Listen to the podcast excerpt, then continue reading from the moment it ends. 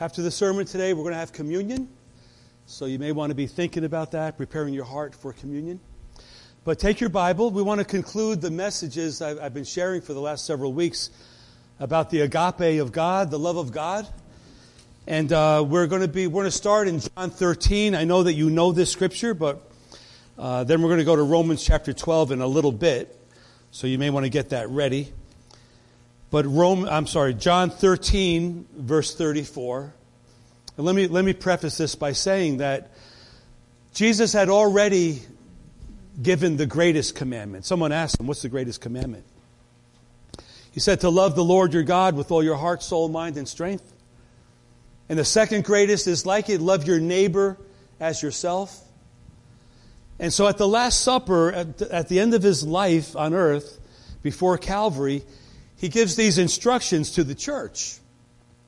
I think it's noteworthy that he felt that he had to do that. He already said love God and love people around you, but now he felt it was important to say, now you got that, but now love one another. As though in anticipation that would be challenged. And if you've been in church for any amount of time, you know that is exactly the case. It's easy sometimes to love people in other parts of the world and send our missionaries over there. It's easy to love people that are not saved because we want to love them in. But when we're rubbing shoulders with people that are saved and redeemed, but working it out with fear and trembling, sometimes it gets to be a challenge. So with that, Jesus said in John 13:34, a new commandment. So we got the greatest commandment. We have the second greatest commandment. Now we have a new commandment I give to you, that you love one another as I have loved you, that you also love one another. By this all will know that you are my disciples, if you have love for one another.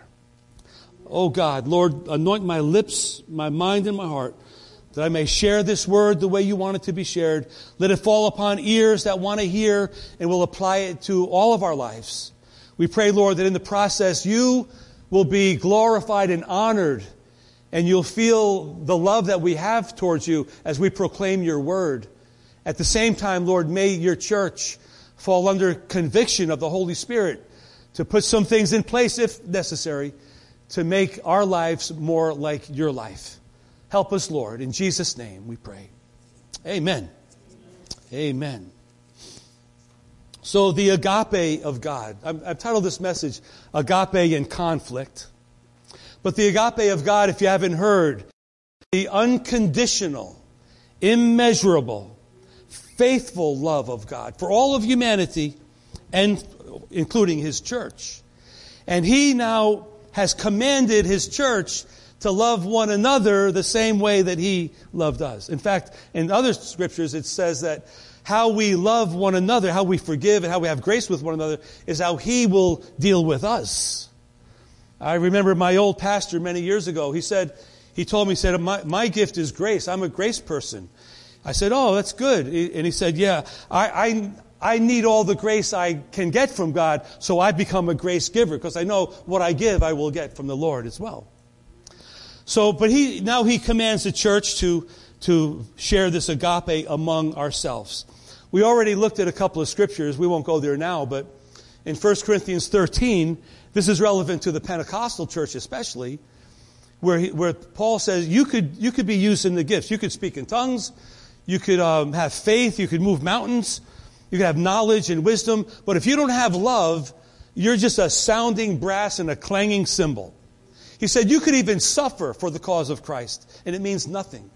You could give to the poor and do all the things that Christians do. But if you don't have love underneath it all, it profits you nothing.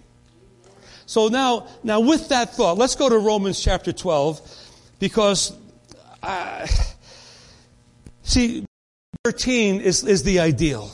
You know, love one another. Paul begins to, in my view, Paul begins to fill in the blanks. You know, he's got the ideal, but Paul's dealing with the nitty-gritty of seeing it played out in real life. So Romans chapter 12, if you were on our Wednesday nights the last several weeks, there are tremendous nuggets of truth in Romans chapter 12. But in verse number 17 through 21, it gets a little bit specific regarding this topic. And Paul is addressing the church. So this is like the backstory of John 13, if you know what I mean. This is like the underneath of why Jesus said that. This is why he said that. So verse 17, repay no one evil for evil. In the church? Have regard for good things in the sight of men, you know. So don't go, you know, if things happen, let the agape come up. Well, why would bad things happen in a church? Does anyone realize we're all in the process of getting saved? When Paul said, work out your own salvation with fear and trembling, you know why he said that? Because none of us have arrived yet. We're all working on it, hopefully. We're all letting God work on it. In the process, it could get a little ugly sometimes. But in any case, don't repay evil for evil. Don't repay sin with sin. Stay positive, it says in verse number 17. Is that a great verse? That complements what Jesus said. Love one. Well, what would I do? How do I love somebody when they've been bad to me? Well, you got to take care of yourself, you know. You got to surrender. Just yield. Don't get even. I hear angels. I heard him in the first service too. That must mean something. Verse number 18. I've always loved this verse. It's like custom made for me, I think. If it's possible, as far as it depends on you, you live at peace with all men. I always loved that verse. And it tells me that, you know, I got to take care of myself. Everyone's got to take care of themselves. But sometimes, what this is saying is sometimes the other person or the other people or whatever, they have their issues. But as far as you're concerned, in the body of Christ, you know, live at peace with everyone. As much as you can, give it to God. Verse number 19. I love when either Paul or John says, beloved. You know, we're talking about agape. So those whom I love, you're my beloved. But verse 19, vengeance isn't yours. That's not your job. I love you. I'm telling you the truth. In the setting of the church, there will be times, in my vernacular, you're going to want to take somebody's head off. But you can't do that. Don't avenge yourself. That's God's business. That's God's role. He says, vengeance is mine. I will repay. So to get to that place where you can step away and say, okay, God, you do it. I'm not saying that's easy. It's a goal to get to. But see, when we do that, what happens? Our flesh dies, which is the point. Our spirit rises up and we let God handle that. That's what he wants. And then verse 20, you know, he's quoting from the Old Testament here. He's quoting from Deuteronomy. Or Proverbs. And he, just to paraphrase, he said, when someone's mean to you, when your enemy, he says your enemy, your nemesis, the problem person in your life, when they're mean to you, he tells us to do something totally contrary to our flesh. But we're talking about agape, right? Be kind to them. Be considerate to them. And if they're hungry, you give them food. If they're thirsty, you give them something to drink. In other words, be kind. Be gracious. Because in doing that, your nemesis is now, he's got coals of fire on his head. You know what that means? It's like he's burning up, saying, I can't take the kindness anymore. And he melts, hopefully. And he realizes that he's not in the right place. But the kindness and the agape will bring that person to that place. And then verse 21, it says, do not be overcome with evil, because reading between the lines, you could be overcome with evil. I mean, we've seen it. I've seen it among Christians. Get so involved with something, get so angry or whatever. Yeah, and they get overwhelmed with it. But don't be overcome with evil, but overcome evil with good. It's a challenge. But see, in the church setting, there's going to be issues.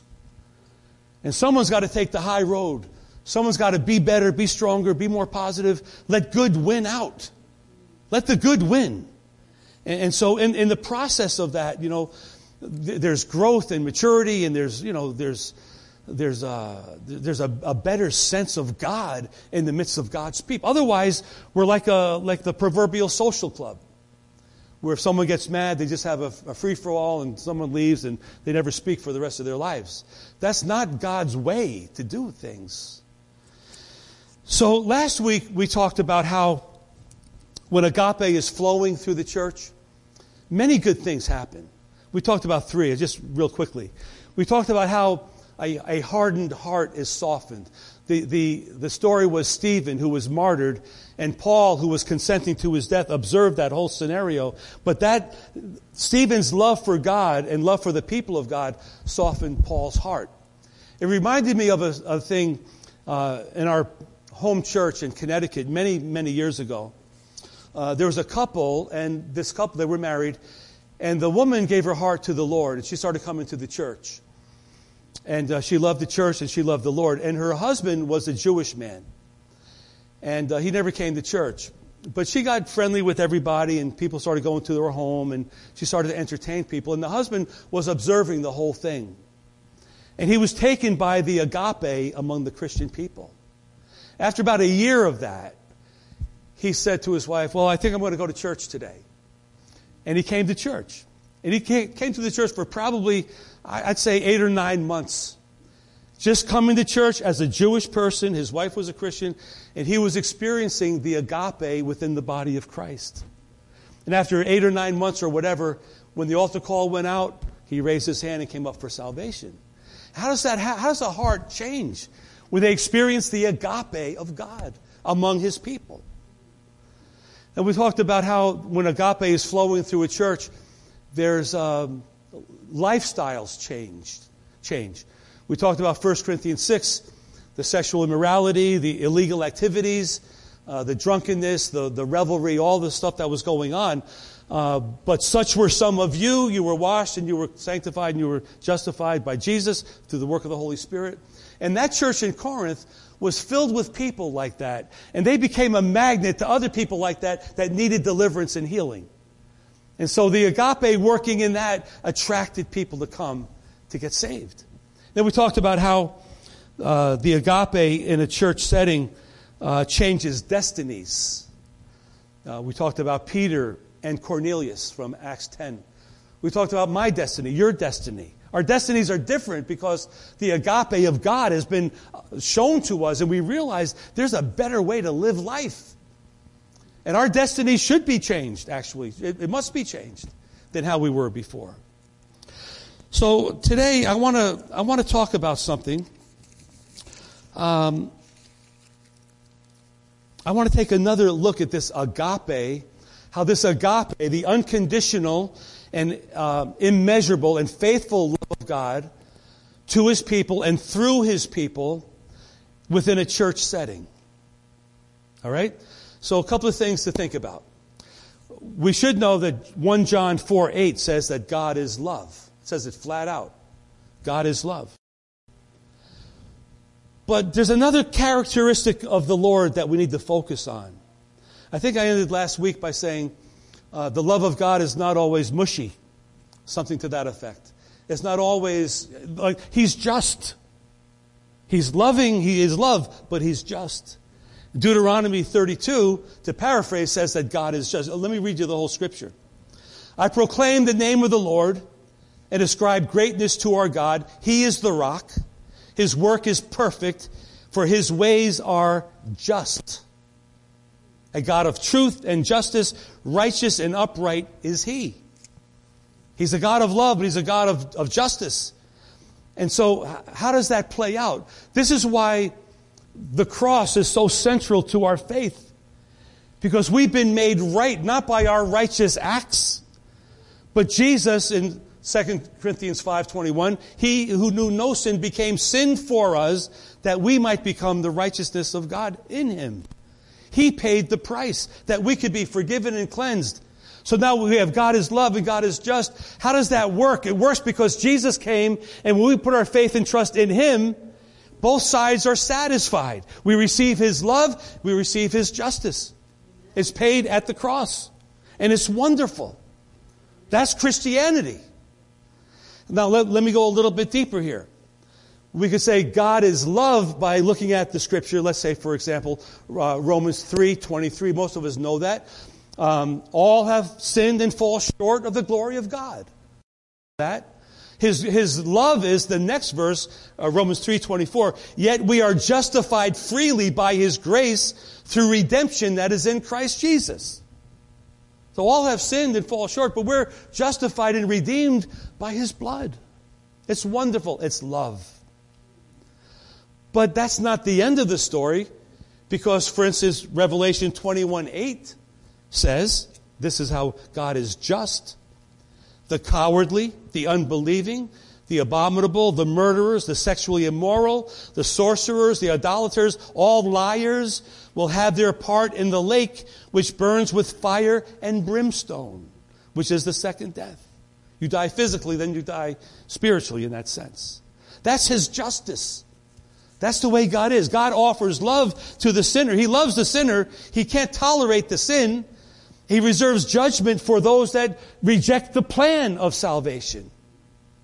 He cannot and will not tolerate sin. That's why Jesus came. But my issue is, I know all that. My issue is, how do we handle sin in the church? Among the redeemed of the Lord. This is a challenge. Thankfully, the Lord gives us some direction on it. Being a pastor for many years, I need all the help I could get. So I go to the book to find out my guidance that I need. But so John 13, God is love. Romans 12, again, trouble is inevitable and God is just. How do we deal with that in a church setting? So this is where I wanted to go into this last week but didn't have time to do it. So I'm going to give you three examples right now. How agape and conflict works within a church. Are you ready for this? Are you ready? Come on, somebody give me a little something. All right. Take your Bible and turn with me to 1 Corinthians chapter 5. Or your Bible app or whatever you have. You know, in the old days, everyone had their Bible and you hear the pages. Now you hear little... Anyway, 1 Corinthians 5, great passage of Scripture. Some of you may know it. The issue is sexual sin in the church. Now, this is a unique problem, but we could learn some things from it. Here's the story. If you want to follow along, starting at verse number 1. 1 Corinthians 5, verse number 1. I'll paraphrase a little bit. But Paul found out. And sooner or later, the pastors find out. You know what I mean? I don't know who told them. It said, as actually reported. So he found out. He might have been the last to know, but he found out. That there's sexual immorality among you. And it's so bad that even the unsaved Gentiles don't do this. Because a man in the church is having an affair with his father's wife, which would be his stepmother. Now, if that weren't bad enough, I mean, that's one thing. But the other issue is verse number 2. You're puffed up about it. You're not weeping over this. You're kind of arrogant about it. Like you're above, oh, there's a problem, but God understands or whatever. You weren't dealing with it. And he says, you're puffed up. You should be crying that the one who did this might be taken away from among you. You should be concerned about the situation. In verse number 3, Paul says, I'm not there with you. I'm writing to you. I'm absent in body. I'm present with you in spirit. I've already judged this person as though I were present, that he who has done this deed. In other words, Paul's saying, this guy's guilty. Whatever he knew, he believed. And he's saying, this guy is guilty. You're not dealing with. Now we have two problems. The sin in the church and you not dealing with it. So in the back of my mind, I'm saying, where's the agape? So some people might say, well, just sweep it under the carpet. That's agape. No, that's not agape. The way Paul deals with this is the agape, believe it or not. So he says in verse number 4, he says, in the name of our Lord Jesus Christ, when you are gathered together along with my spirit.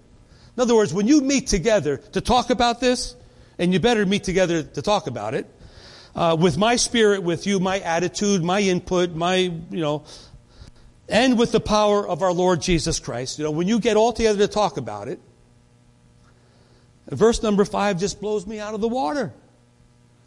I'm thinking restoration, have them over for dinner, whatever. He says, no, look, when you all get together and you talk with my spirit and the spirit of the Lord there, this is what you have to do. Deliver this guy over to Satan. That's a heavy thing to say. But I think that needs to be explained a little bit, because I had this discussion between services, as a matter of fact. What does that mean, to deliver him over to Satan? What it means is to let him go. I mean, if he's not walking in the spirit, he's walking in his flesh, he's open to the realm of Satan, where we all were before, when you think of it. So Paul's saying, get him out of the church, because we have to protect the church. We want to deal with him and protect the integrity of the church. So deliver him over to Satan so that his flesh would be destroyed.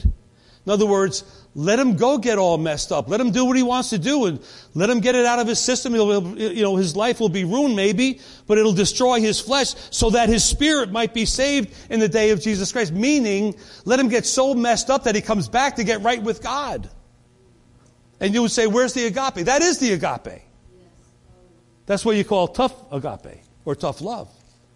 Verse number 6 says, your glorying in this is not good. You're proud. You're like, you're not concerned about this. You're glorying in this great offense against God and against the church. You're glorying in what's going on. When Jesus shed his blood to forgive and cleanse all that, you're living in it. He says, don't you know that a little leaven spoils the whole lump? So now it goes from dealing with the one person to the whole church. The one sin was affecting everything. Therefore, purge out the old leaven. Get it out. Cut it out. That you may be a new lump, since you are truly unleavened. For indeed, Christ, our Passover, was sacrificed for us. So Christ did, give us that cleansing that we needed, but it's gotten polluted. So cut it out and straighten it out. And to do that is a tough love. So release that person. Let him go. Turn him over. Now let's go over to 2 Corinthians chapter 2, because we have some information in the second epistle referring to this situation. Hallelujah. So in 2 Corinthians 2, now this is Paul's second letter to the same people. He's referring to a couple of things that he talked about before. But in 2 Corinthians 2, verse 4, he says, verse 3 says, I wrote this very thing to you, lest when I came, I should have sorrow. But verse number 4, out of much affliction and anguish of heart, I wrote to you. So he's saying, look, when I wrote to you before, I was afflicted. I was really concerned about this situation. But not that you should be grieved, but that you might know the love which I have so abundantly for you. He's saying, I didn't want to grieve you. I was writing to you because I love you. I want what's best for you.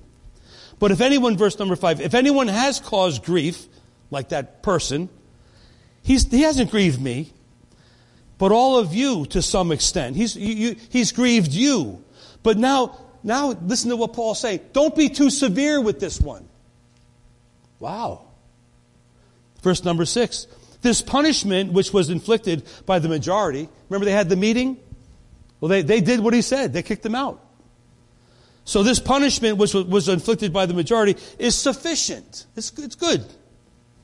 So that now, on the contrary, you ought to now forgive the guy and comfort him, lest perhaps such a one would be swallowed up with too much sorrow. You see the balance of the agape?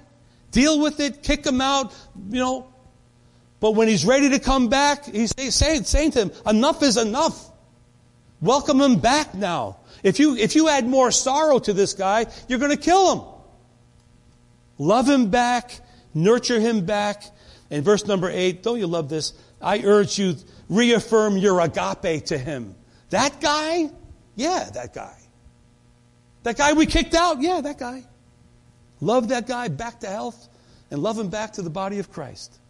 What a great story. What a wonderful agape in conflict. Because if you don't know the rest of the story, you wonder, where's the agape? Here it is. Deal with it, discipline, purify the church, get it right, and always have an eye out for that one coming back. Verses 9 and 10, I think. I want to read them just because it's so good. For to this end I also wrote. So I wrote to you to deal with this guy, but I also wrote to you to test you, to see if you would obey what I was telling you to do. Right? I might put you to the test whether you're obedient in all things. Now whom you forgive anything, I also forgive. For if indeed I forgive in anything, I forgive in that one. For your sakes, in the presence of Christ. In verse number 11, otherwise Satan would take advantage of us. We're not ignorant of his devices. He would love to cause permanent damage. And Paul's saying, no.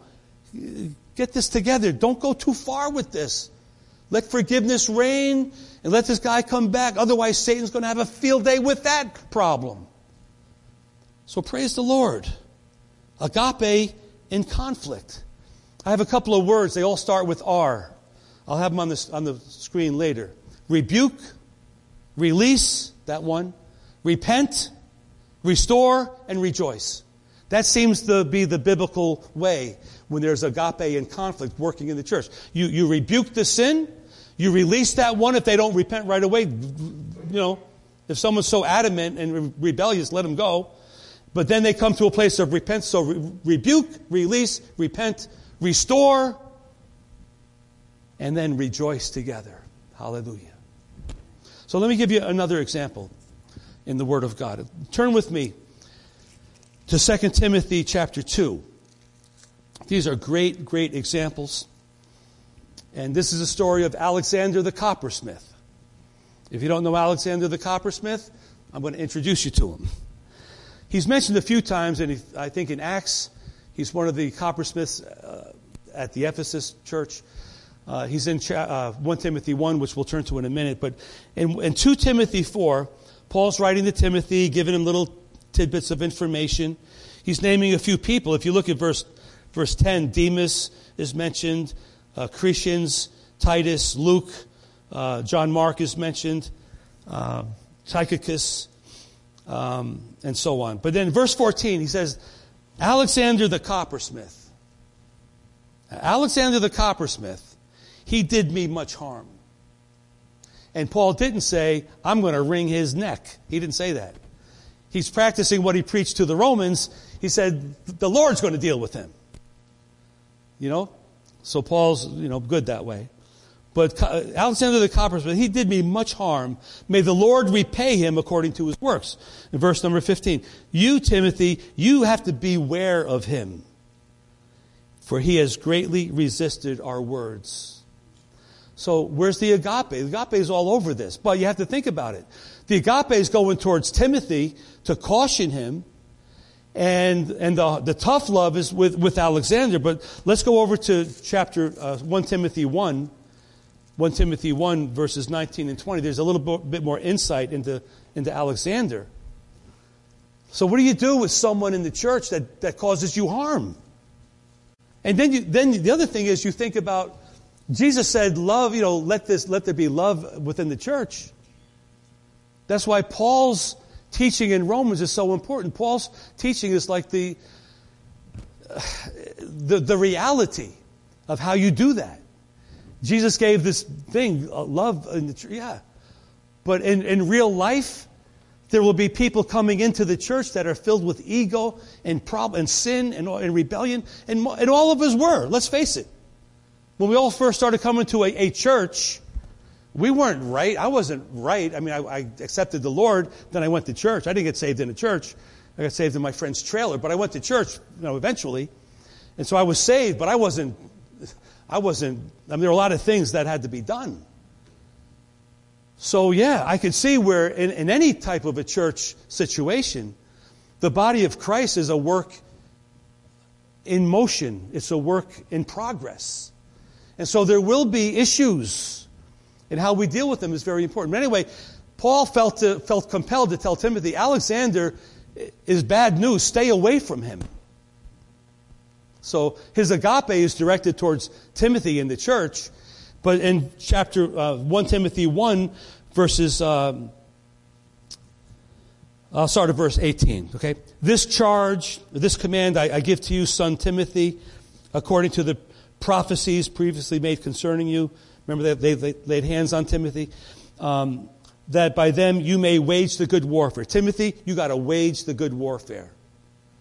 And in the good warfare, guess what? There will be times of very difficult decisions. Like Paul said, release that one over to Satan. Paul said, you stay away from Alexander. That's a tough call. But that's part of the warfare that we're engaged in. He tells Timothy, you are waging the good warfare. So then he says this, verse 19. Some having faith in a good conscience, some having rejected the faith, concerning the faith, they've suffered shipwreck. So when you're involved in the body of Christ, guess what? You're involved with all sorts of people in different places, different spiritual positions. Some are going forward. Some have good faith and a good conscience. Some have rejected the faith, but they're hanging around, and they're shipwrecked, and you have to deal with that. But listen to verse 20. Of whom are, he names two people.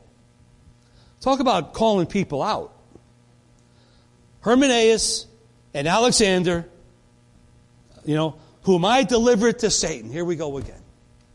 I got these guys, I delivered them to Satan. I got them out of the way because they were causing havoc in the church. Their faith was shipwrecked, they had bad doctrine, and they were bad apples. So I delivered them to Satan that they may learn not to blaspheme. Again, it's a teaching element. Let them go. Let them do their thing or whatever. Hopefully, prayerfully, they'll get to a place where they realize they blew it, and they'll come back and repent and make things right. Now, the thing is, with this story, we don't know what happened. We don't know how the story ends. I am always optimistic that when we get to heaven, maybe we'll see Alexander. Maybe he'll have a story to share that he got it right after all that. We don't know. But the point is, Paul was expressing agape in the middle of conflict. It's a tough call to make. Very tough call to make. So again, there it may be people coming into any church. In fact, we've been here 13 years. We've seen great moves of God in this sanctuary. Oh my goodness. We've seen tough guys, gang members. We've seen it all. We've seen it all. That's how it should be. There should be that element to a church where people are coming in. Who knows where they've been or what they've been through? Who cares? But they come to Christ and they surrender and they're on their way as a born-again believer in Jesus Christ. But let me tell you, in the process of that, of teaching, of counseling and guiding and picking up the pieces and so forth, sometimes it's difficult. And sometimes there's tough calls that have to be made. And sometimes the person's not ready for it. So they leave or whatever. Hopefully they come back.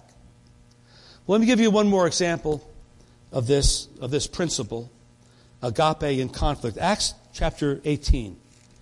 Can we go there? Acts chapter 18.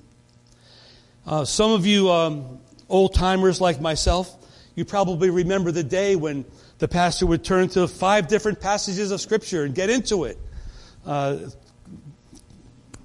Culturally now, we don't do so much of that, but I like doing it myself. So Acts 18, we have a great little story here that kind of shows what we're talking about, agape in conflict. So Acts 18, verse number 4, Paul here, he's reasoning in the synagogue every Sabbath. He's persuading both Jews and Greeks about the Scriptures, about Jesus, etc. And verse number 5 just needs a little comment. I just want to comment here. He's doing what he does. Paul, he's teaching. He's faithful. But when the reinforcements come, when Silas and Timothy come, it doesn't say anything other than when they came, he felt compelled by the Spirit and testified to the Jews. Like specifically, he honed in on the Jews. I just want to say that sometimes when the reinforcements come, when the support comes, when somebody's in your corner, you get emboldened because you have someone with you. That is so important in this warfare that we're waging. You know what I mean. If you're all alone, you do what you do, and you do well. But when you have a confidant that's with you, praying for you, encouraging you in the things that you have to do, you feel emboldened.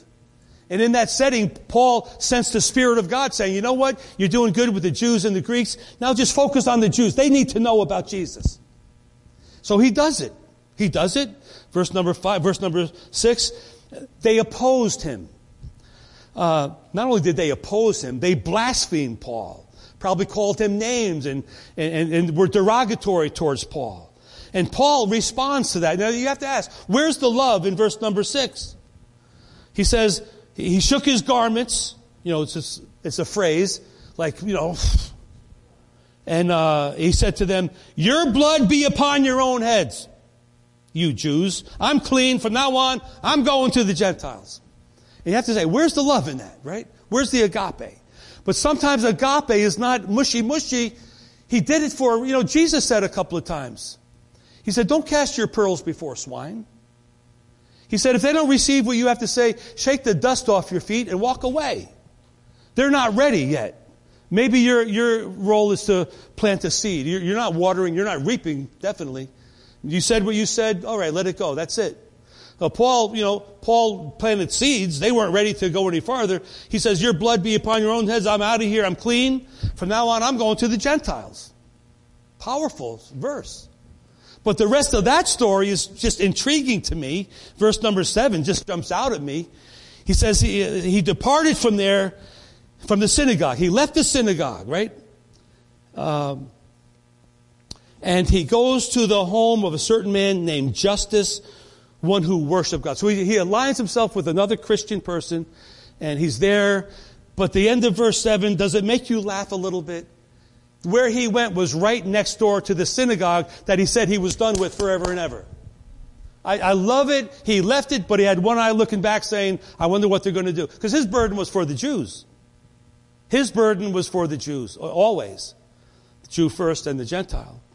So he moves, I'm done with you, and he moves right next door, sets up shop. And I don't know what happened, but the next verse says, then the ruler of the synagogue, of said synagogue, Crispus, hears the gospel, and he believes in the Lord. And his household believes in the Lord. And that verse, many of the Corinthians hearing this, they believed and they were baptized. So the point is, yeah, agape is tough sometimes, but there's always got to be an open door for there to be resolution in this. You know, always like just one more glance back. Maybe they're ready now or whatever. And so our role is to always be ready for that opportunity. We can't hang on to the offense. Paul could say, you know, he could have said, I'm not speaking to Crispus. His people just threw me out of the synagogue, for goodness sakes. I'm clean. I don't want those people. No, he didn't do that. He probably practiced what he said in Romans 12. That's not my battle. It's the Lord's battle. Vengeance is mine, says the Lord. Not Paul's. Vengeance is the Lord's. So he stayed. He did what he did. And the ruler of the synagogue and his household come to faith in Jesus Christ. Now perhaps, we don't know, but perhaps that ruler of the synagogue made more inroads into the rest of the Jewish people that were there because he was the ruler of the whole thing. Maybe he had a different way or maybe he had a different relationship. Who knows? All we know is that he got saved. Paul never gave up. And when he closed the door on the Jews, he only went next door.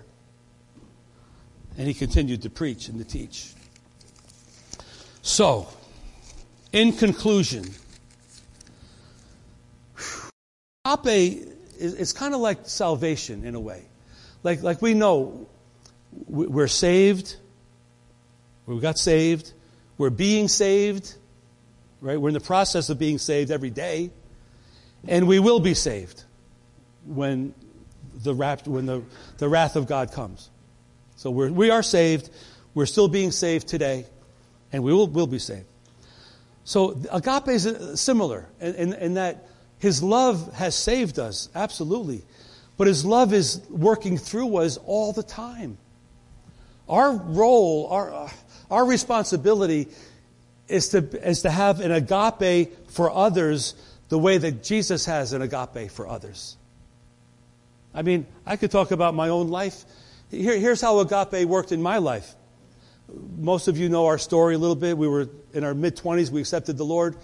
Pamela, you had an experience before that when you accepted the Lord. But I did too. When I was 20, I accepted the Lord. When I was 22, I accepted the Lord. When I was 25 or whatever, I accepted the Lord. And then when I was 26 with Pamela, I really accepted the Lord. But the agape of God was all over me. But I was not living right. And guess what happened? My life got worse and worse and worse. Even though looking back, I know the agape was on me. But because of my hard-headedness and lack of surrender, I mean, I said the sinner's prayer at age 20. But I didn't live for God. You know, He let me go. He let me get worse. He turned me over to Satan in a sense, in a very real sense. My life went from bad to worse, from bad to worse. It was ridiculous. By the time I got saved, I was so ready to get saved. But all that had to happen so that I could get ready. So looking back on it, I know His agape was working on me for 4 or 5 years before. And that's the way God is. He loves us enough to bring us in and to deal with our stuff. Oh, do I have a lot of stuff. Still have a lot of stuff. And God is still dealing with all of us. You know, He's not done with us. That's what I mean. We're saved, we're being saved, and we will be. We got the agape. We still got the agape. Absolutely. We got agape. When we walked out of bed this morning, there was mercy for us. That's a form of the agape, of the love of God. That's what the Scripture says. His mercy is new every single morning. Why? Because we're so fleshly. We need His mercy every single morning. And the agape is there all the time for us. We just have to flow with it. Live with it. Deal with it. And I'll tell you what, if we deal with it in ourselves, it's so much easier to deal with it with other people. I think I told you this story one time. Then we're going to get ready for communion. But there was, in our home church, we had a prison ministry. And of all the people to raise their hand saying they would go to the prison ministry, it was me and this other guy. And I said, Lord, of all people, I can't stand this guy. Couldn't someone else go with me to the prison? This guy drives me crazy. I was a member. I wasn't in the ministry yet.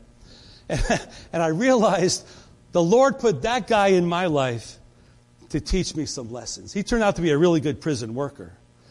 And but see, I needed him in my life to kind of confront me on some things and vice versa. And through that relationship, we got better and we served the prison. Sometimes God puts people in our path that challenge us. We think we have all the right answers, and guess what? They have the right answer. And we're wrong. But that's agape letting that happen. You see, that's how it works. So it takes a lot of humility to accept all that. Anyway, we're going to prepare for communion.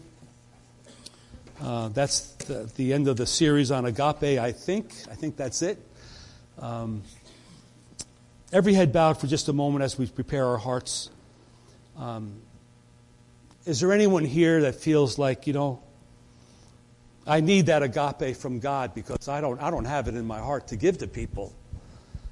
I'm angry or I'm mean and no, I shouldn't, but I can't help it.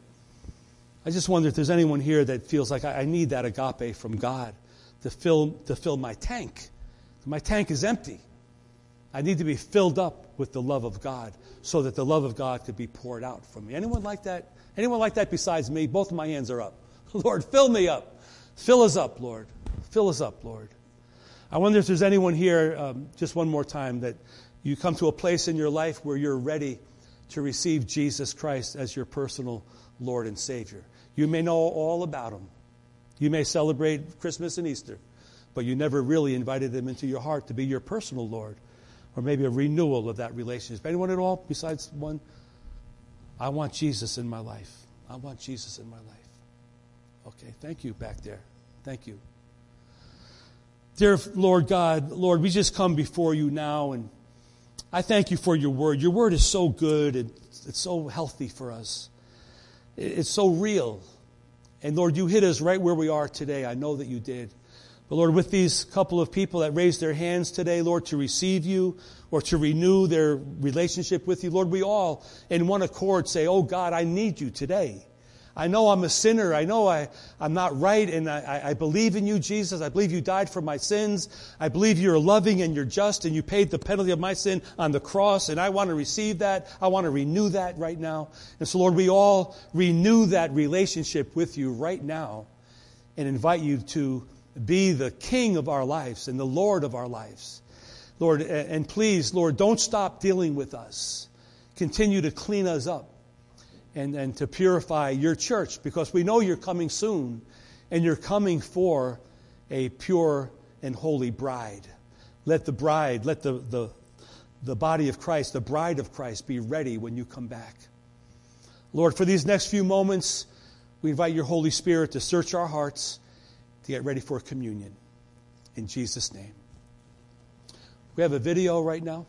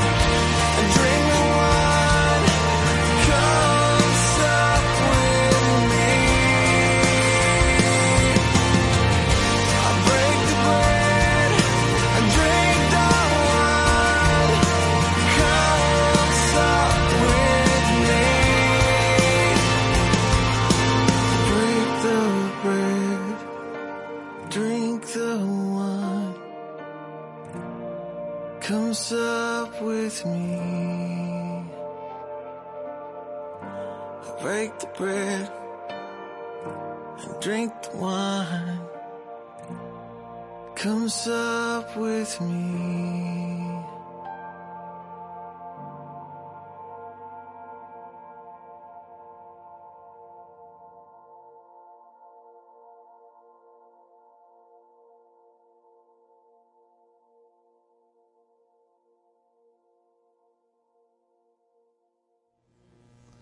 Do you feel God calling you? He really wants the fellowship, you know.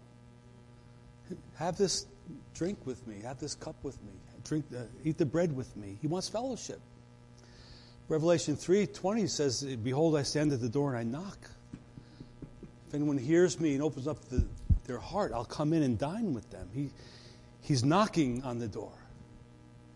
And so we partake of communion as an act of obedience, actually.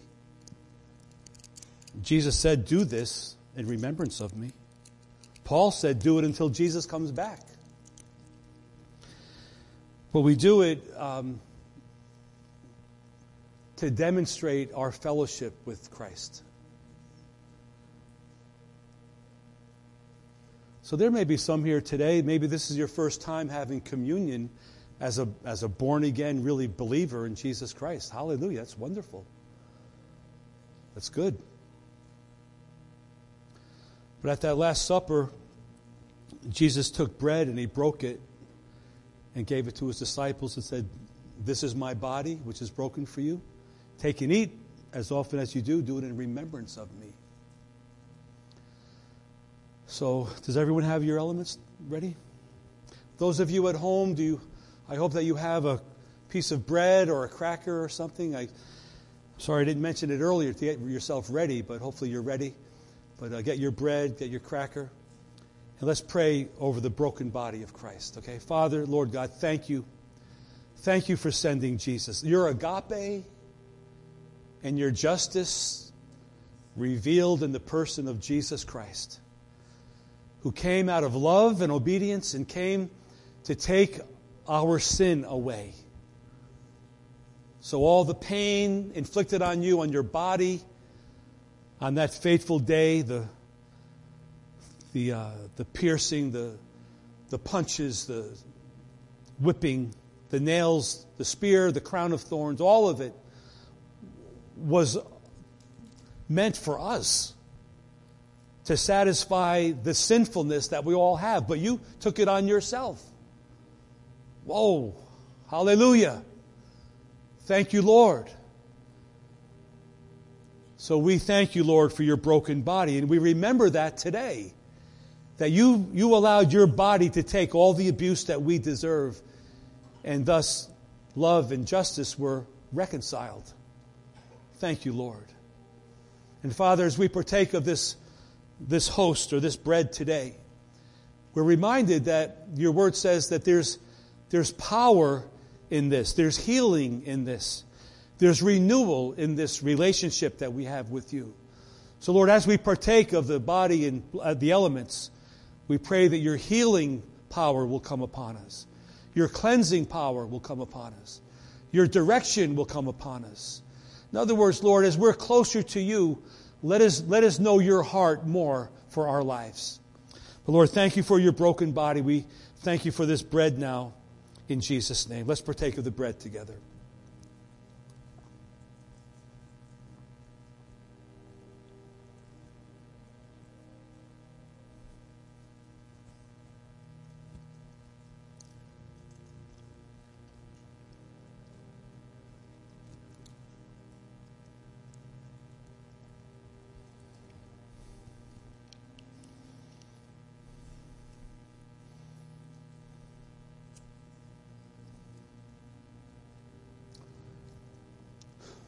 After the supper, Jesus took the cup and said, "Take this cup and drink from it. This is the cup of the new covenant in which there is remission of sins.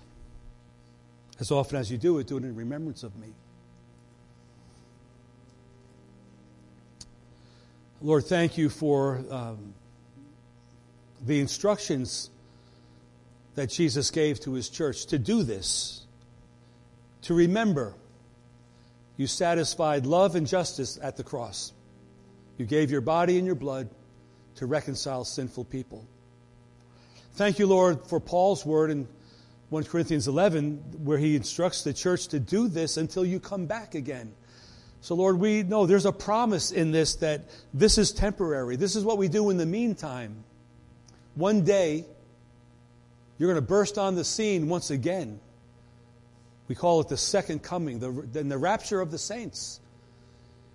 And then we'll sit down at the marriage supper of the Lamb and not just have a little bit of an element here and there, but we'll have a feast with you in all of its richness and fullness. But Lord, in the meantime, we do this to remember all that you've done for us. So Lord, thank you for your shed blood. Your word says, without the shedding of blood, there's no remission of sins. There's power in the blood. There's healing in the blood. There's deliverance in the blood. There's victory over demonic forces through the blood of Jesus. And so, Lord, we're renewing all of that today in our lives. We come under your authority, Lord. We come under your covering, as we heard earlier. We come under this covering of the blood of Jesus, where there's safety and peace. So thank you, Lord, for shedding your blood that we might be set free. In the name of Jesus Christ, we pray. Amen. Let's partake of the cup together.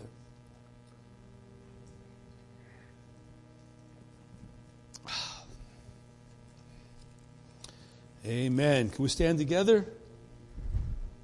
Get past those things to the end of the aisle and someone will pick them up. Good to have some children here in the church today. God bless you, kids. So good to have you. Can we let them know we appreciate the kids being here today? Come on. Thank you, kids. Thank you, families that brought them. Hallelujah. Let's pray one more prayer. Can we do that? Dear Lord, thank you for this wonderful service today, and thank you, Lord, that you are the Lord. We have someone to sing about. We have something to sing about, too.